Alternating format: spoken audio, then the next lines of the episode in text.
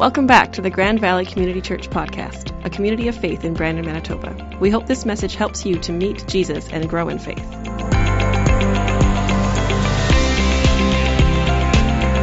Emmanuel is a name. It's a name that means God with us. And it's one of the names that Scripture used to talk about Jesus, to talk about this promised Messiah that one day would come and change everything. This song, O Come, O Come Emmanuel, it's a song of expectation. And even the song we sung before that, Lord, I Need You, it's a song of expecting and needing God to show up in our lives. Christmas is a season where we're looking forwards to Christmas Eve. We're looking forwards to this moment where we celebrate that Jesus came it's a season of expectation, of looking forward. And we can talk about expectation in some different ways because when you think of expectation, maybe for you, this word actually you go, ugh. I don't, there's too many expectations on me. There's too many expectations that we face. Sometimes these expectations are things we place on ourselves, or sometimes they're things people place on others. And Christmas this season can become about expectations that aren't even have anything to do with faith about Jesus, with about what God was doing. But sometimes our expectations just turn into stress. I mean, sometimes we put the expectation on us, man, we just have to throw the best Christmas party we have, we've ever had. We have to have the best family gathering we've ever had. Or maybe if you're on Pinterest, you're like, man, my decorations just have to be on point. They have to be perfect. And if you don't know what Pinterest is, I, I think you're better off not knowing. Um, there's tons of amazing, you know, decor ideas and all that thing, but you start looking at this and you start comparing yourself, but how can what I do live up to the expectations that that creates? And we can get stressed about this. And sometimes we think, well, you know, I've, I've got this expectation on myself, you know, I'm going to hold back from all the delicious food you know, I have this expectation. I'm going to try to be healthy this Christmas. But let's be honest. We all cash checks in December that we say, you know, January me can deal with that. you know, that's New Year's resolution time. Right now, I'm just going to, I'm just going to have that eighth Nanaimo bar or whatever it is that you like. Um, but somewhere in all of this expectation and business and everything that gets thrown into Christmas Eve, we realize we're supposed to somehow focus on Advent. We're supposed to somehow find love. We're supposed to somehow find joy, to find peace, and to find hope. And what we want to do this December and leading up to Christmas Eve is we want to give you an option. We want to give you a way of making Christmas better, a way of focusing on what can actually matter the most to us.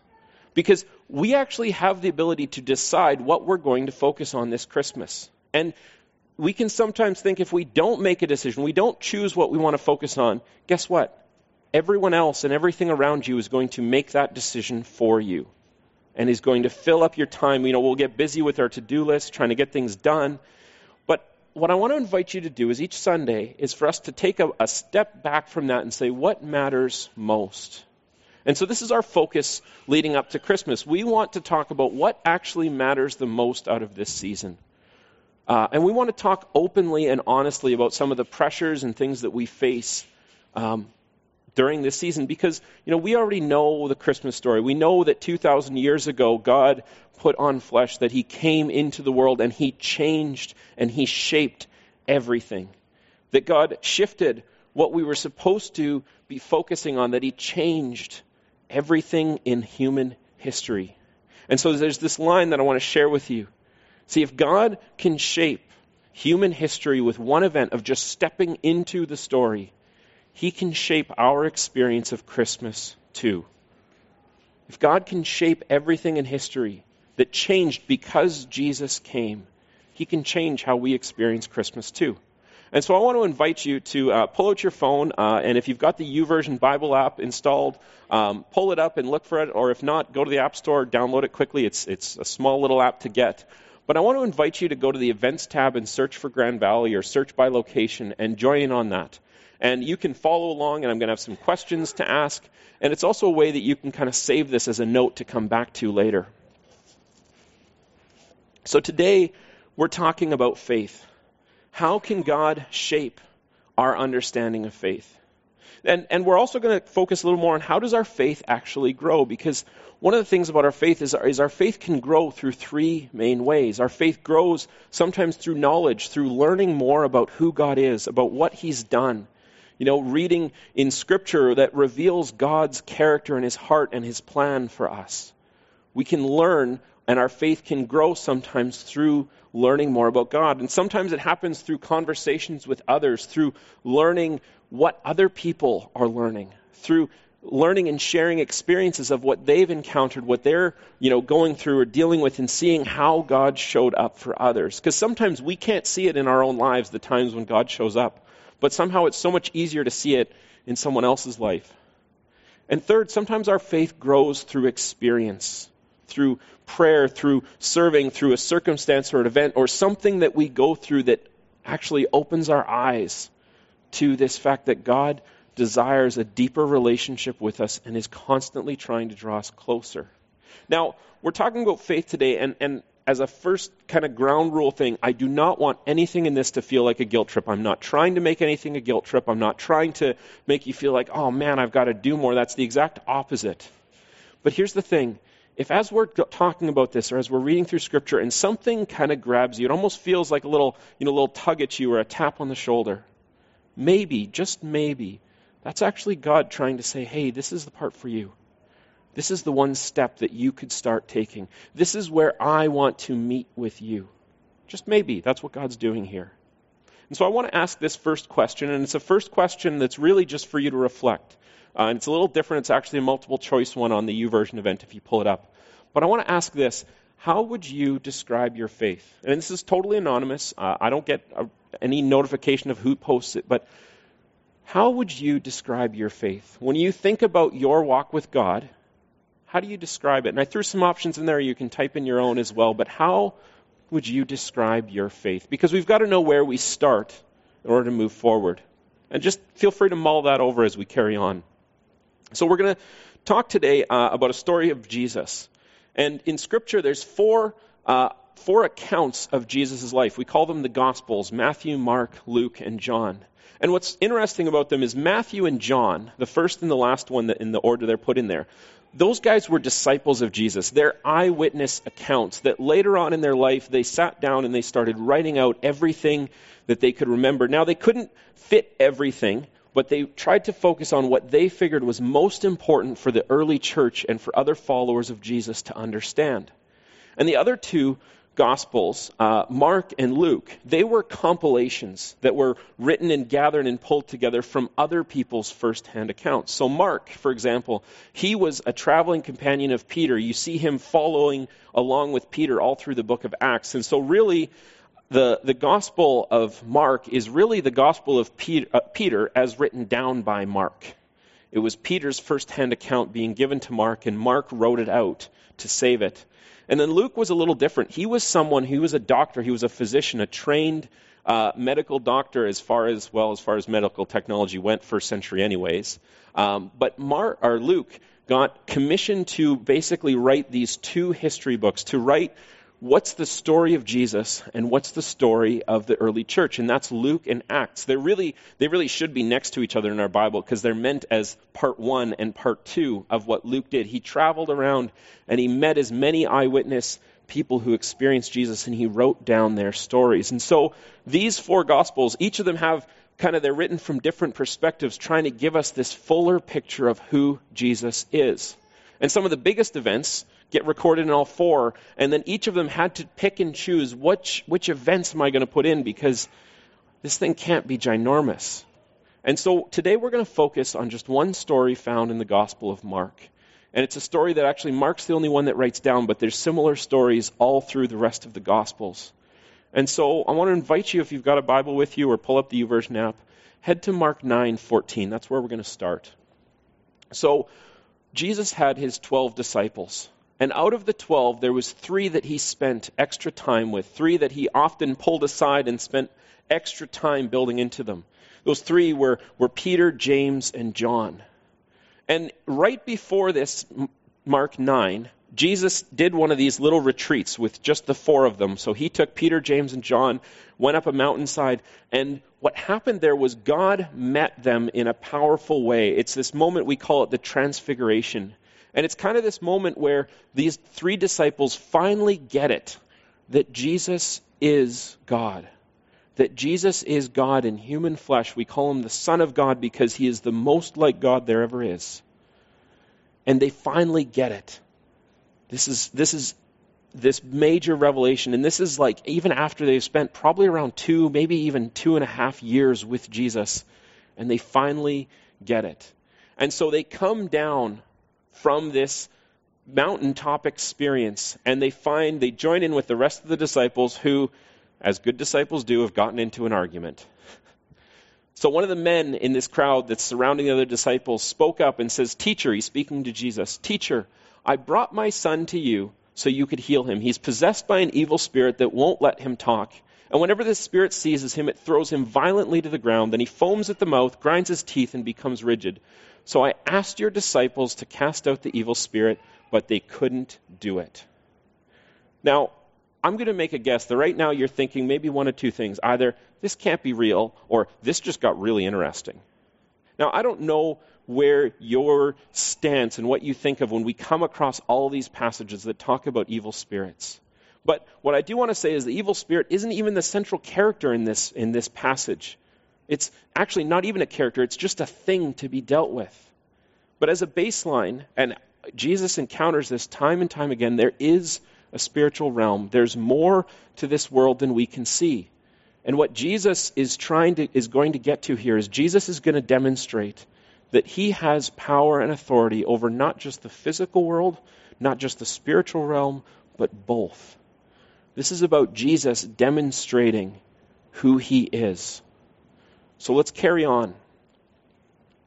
So, verse uh, 19 Jesus said to them, uh, and them here, he's talking more about his disciples in the crowd, You faithless people, how long must I put up with you? How long must I put up, be with you? Bring the boy to me. Jesus is frustrated with his disciples in this moment. Come on, how come you haven't got this? Because he sent them out, and they've been casting out and healing people and delivering people from what's afflicting them, from evil spirits, leading up to this point. But now suddenly the disciples just can't. What's going on? Well, as usual, when something like this happens, God has a purpose in it. Jesus has something he wants to teach, something he wants to show us through this event. So they brought the boy to Jesus. But when the evil spirit saw Jesus, it threw the child into a violent convulsion. He fell to the ground, writhing and foaming at the mouth. This is a drastic situation. So what happens? Jesus says, How long has this been happening? Since, the, since he was a little boy, the Spirit often throws him into a fire or into water, trying to kill him. Have mercy on us and help us if you can. Now, this is the plea of a desperate father who sees his son, who he loves, dealing with this affliction that he can't understand. He knows it's something bigger, something more. He's probably spent all his money on doctors and they haven't been able to do anything. We don't know how far they've traveled, but this isn't, you know, time where they can hop in a car. This is they walked. They walked through arid country to come to wherever Jesus was out of this. And he says, Have mercy on us and help us if you can. Jesus replies to him, What do you mean if I can? Anything is possible if a person believes. And the father instantly cried out, I do believe, but help me overcome my unbelief. Now, this verse is, is the core of this passage. I do believe, but help me overcome my belief. See, part of him believes, part of him knows that Jesus has this ability, that there's something bigger about him, there's something special. Maybe he hasn't come to understand and grapple with this that Jesus is the Messiah, this promised one that all the Old Testament points towards. But at the same time, part of him doesn't. Help me overcome my unbelief. This, this father is recognizing that there's something in this, there's this piece of unbelief, there's this piece of holding back. Now, I want to ask a question Is this accurate for us too? do we say things like this to God sometimes? Like maybe maybe you've come to the point of accepting who that Jesus is who he says he is, that God is who he says he is, that he came to be our Lord and Savior and draw us into a deeper relationship, a fulfilling life with him. And he wants to be involved in our lives. That's often a common theme in a lot of the songs that we sing here because it's so important and it's so true that God desires a deep relationship with us. But sometimes we do this where we say, You can have everything except this. And you know, I've done this. You know, in my in my in, in my teen years and earlier, before I came, before I realized uh, what my faith really meant to me and, and that God was calling me into ministry, I often had this thought, you know, God, I give you Sundays. You let me have Monday to Saturday. I give you Sundays. I'm there early. I'm there serving. I'm, you know, helping out in Kids Zone. I'm in the band. I'm working at the back. Like, I'm spending my Sundays working for you, so leave me alone the rest of the week. And that was my thought process. I, I'm, I'm a little ashamed to admit it, but that's where I was at. Sometimes maybe we say this in terms of, you know, God, you can have part of my income, but don't talk to me about what I do with the rest of it. Or maybe you can have this part of my life. You can have how I make decisions in this realm, but not this realm. See, if we're honest, we all often have some little part of us that we want to hold back from God. That's what this, this man's coming to Jesus with. I do believe, but help me overcome my unbelief. See, it's human nature to want to hold back something from God. It's, it's a result of what's happened in the world. It's a result of the fact that God started with this beautiful plan and then it all got messed up. And everything since then has been God trying to set things right and restore us back into a relationship with Him. So don't beat, our, don't beat ourselves up over this, but we need to recognize it. So, what happens? When Jesus saw the crowd of onlookers was growing, he rebuked the evil spirit. Listen, you spirit that makes this boy unable to hear and speak. I command you to come out of this child and never enter into him again. Jesus speaks to this spirit. We're going to find out in a moment. You can probably guess what's going to happen because we, you know, we know enough about Jesus to know this that this spirit's going to go away. The boy is going to be healed. But I want to recognize something about that father's statement. I do believe, but help me overcome my belief. Are we desperate enough to want God to change our lives? See, how about, how about this for an example? How many of you have been, you know, had, had an experience with someone, maybe it was a boss, it was a friend, maybe your spouse, where they told you, you know, you just got to do this. You know, what, to whatever the problem was, they said, here's what you got to do. Here's the solution. And you went, nah, I got this. And you took a different route. And it failed, didn't work out.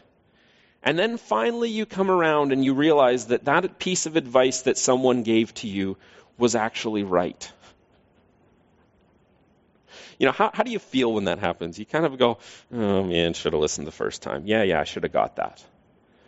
But here's what's different. Now, imagine that whoever gave you that piece of advice didn't give you that advice. But one day, you know, you're sitting, you're mulling over that problem, and the idea comes to you hey, I should do this. Which one do you follow through on? When it's our idea or when it's advice from someone else? Which one are we more likely to follow? Who thinks you're more likely to follow the advice of someone else? Who thinks you're more likely to follow your own idea? It's, it's true. That's, that's how we are wired. That's how our brains work. We don't like being told what to do. If you like being told what to do, maybe you're military. Um, I'll make that joke. Anyways, but when it comes to life change, we often know, or maybe we've been given advice, but we don't want to change until it's really our idea. We don't really want to change or do something different until it's something that we desire for ourselves. A lot of you know that I, I was uh, taking a class a couple weeks ago, and I'm, I'm at this early stage of starting into a degree.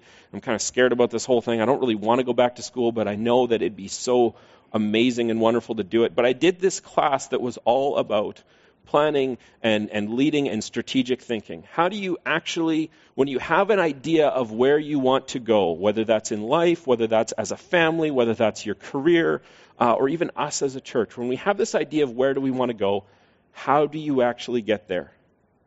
Because oftentimes we have this idea of, you know, this, this picture of where we want to be, but we don't know the steps to get there.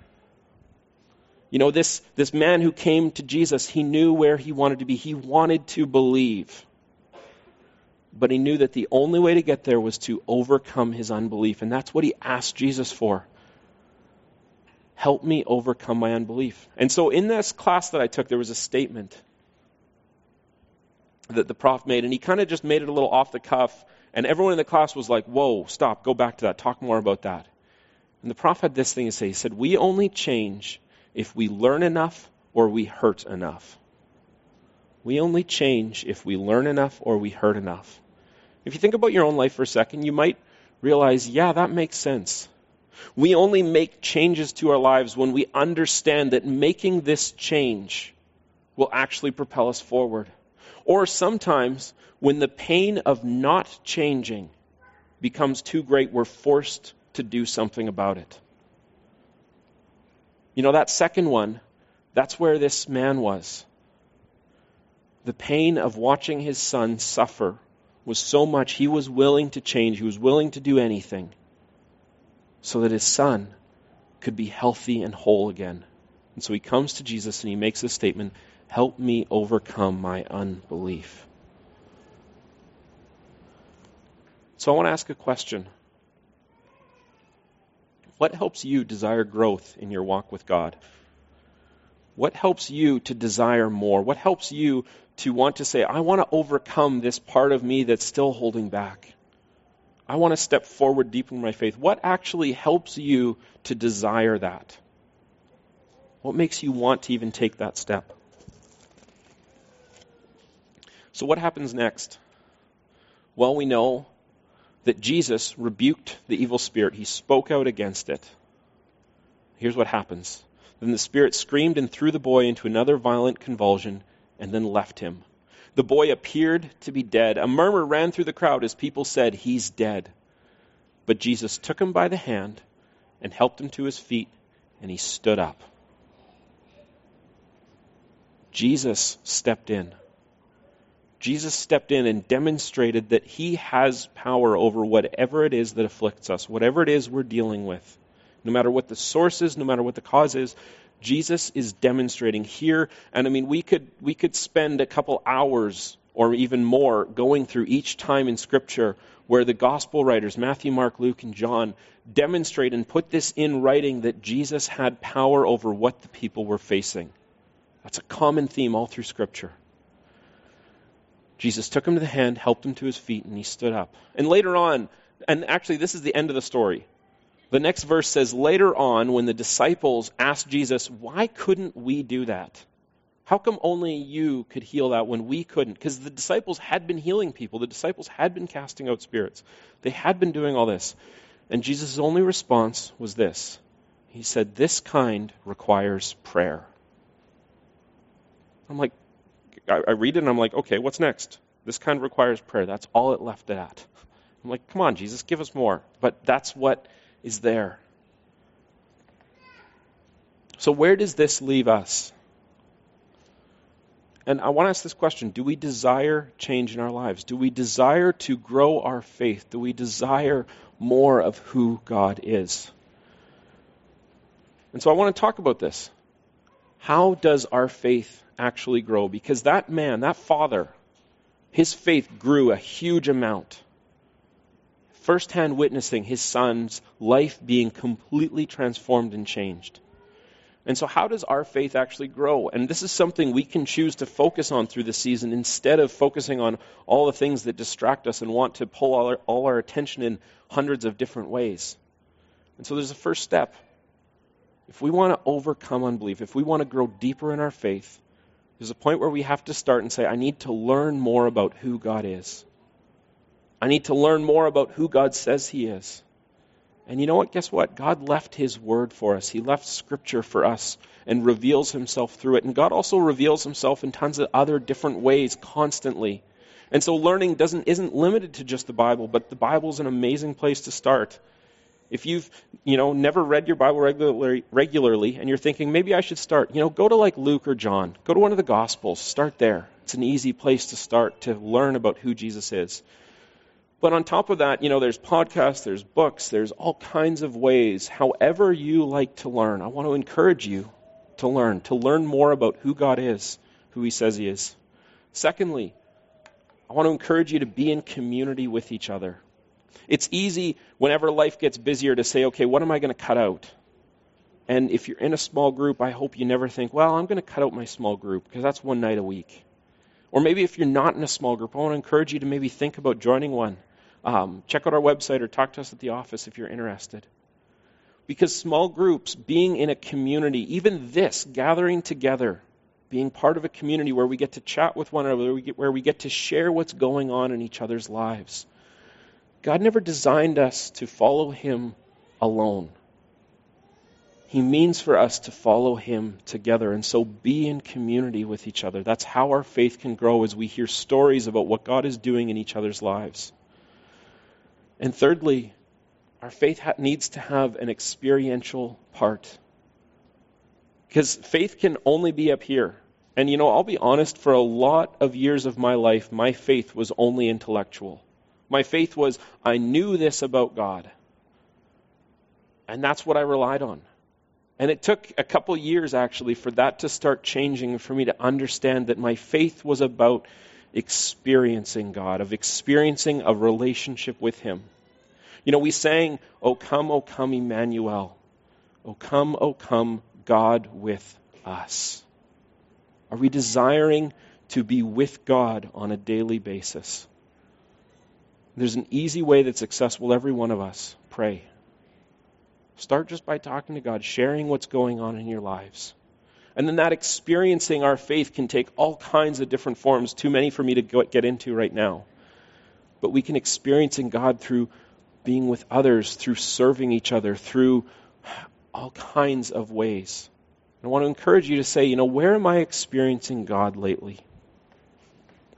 And so let me ask one last question, and we'll flip over to uh, to the YouVersion event, and we'll talk about some things together. But what decision do you need to make to grow your faith? What's the first step? I'm not asking you to have your whole life mapped out because none of us have our whole lives mapped out. We have that idea of maybe where we want to go, but we rarely know all the steps. So, what's just the first step? What's just one thing you can take? And so, in here, um, I'm going to jump to the second question. What helps you desire growth in your walk with God? And I'm just going to read out a couple of the responses. There's a lot here. I'm not going to get to all of them. But something that helps you desire growth, someone said, knowing his peace and relief from anxiety. You know, an example when someone shares their relationship with God and experiences that show God's love and make me want more. Uh, here's a key one remembering the things that God has already done for us. We can have really short memories, can't we? And forget the things and the times when God showed up in our lives in some huge ways. Um, and here's, here's another motivation that I think is interesting. I want my kids to have a real relationship with God. And I know this process starts with me having an authentic relationship with God. This is often what propels me forward. Yeah, when we want to build into the lives of the people around us, especially those of us who are parents, when we want to build into our kids, we can't lead our kids where we've never gone ourselves. We can't lead each other. I can't lead someone else to a place I've never been before.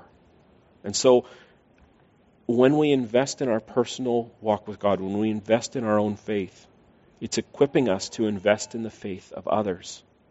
Thanks for bringing that up, whoever typed that in. Thanks for doing that. And this third question here what decision do you need to make to grow your faith? Um, a decision to adjust priorities and stick with it, leaning more on God and being less of an independent rebel. I think that resonates with more than a few of us um, introduce intentional faith related moments in more of my relationships, talking about your faith, you know, sharing what's going on, and becoming more intentional in spending time with prayer. And so, for these last two questions that we're kind of focused on, what helps you desire growth in your walk with God? And what decision do you want to make? Is there anything more that someone wants to add or, or respond to, or, or something that's been maybe you've been feeling God kind of tugging at you about as we've been talking about this together?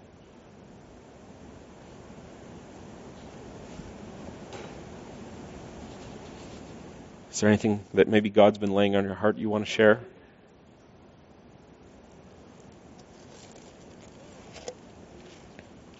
You don't, that's fine. But thank you for everyone who responded. Oh. Yeah. Yeah, the key thing, remembering to thank God for what He's already done. You know, coming back to that piece of, of gratitude and thankfulness. Because, like we said, it's so easy to forget what God's done. You know, I've been uh, one of the things I've been trying to do uh, is most nights when I'm putting Olivia to bed, remember and say, "Okay, Olivia, what are you thankful for today?"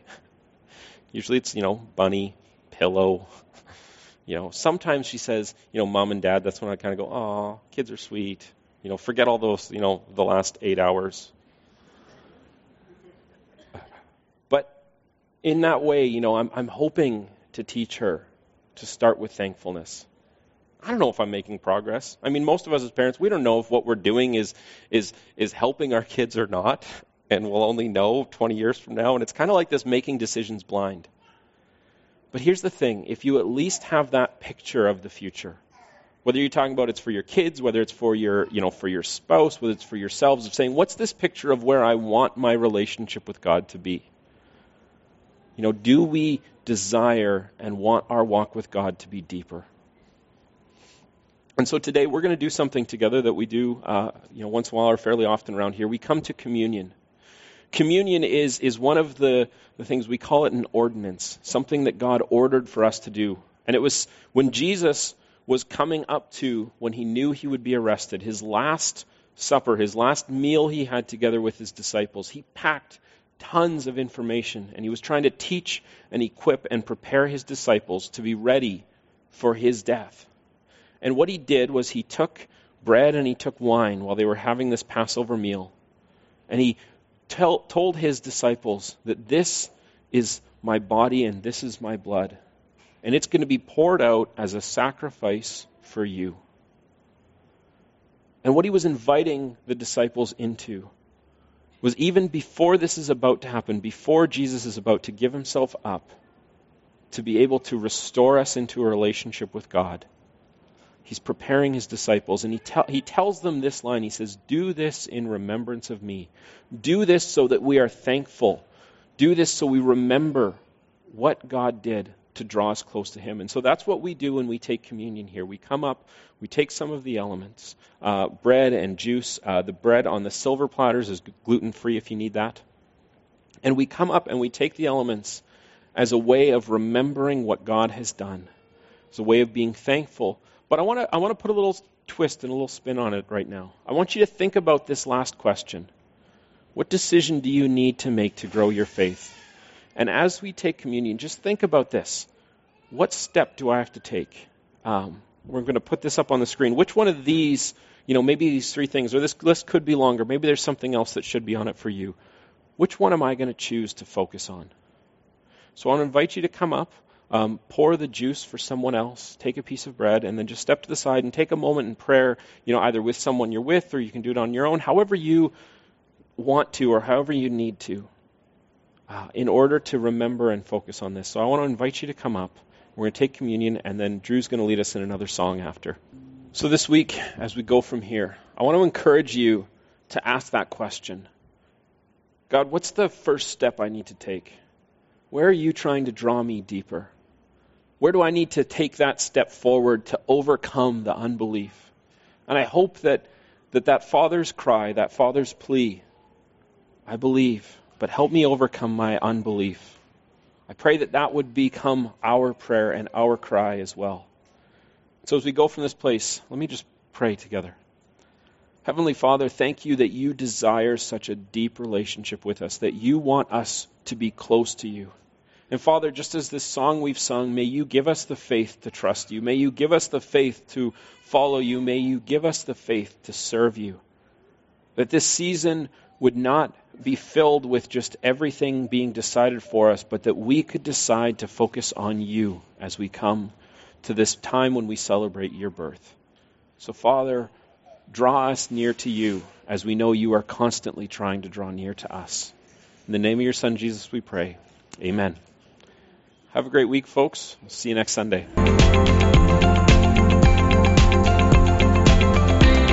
We hope this message helps you to take the next step in your faith journey. If you're in the area, we'd love to have you join us Sundays at 11 a.m. For more information about us, visit gvccbrandon.ca.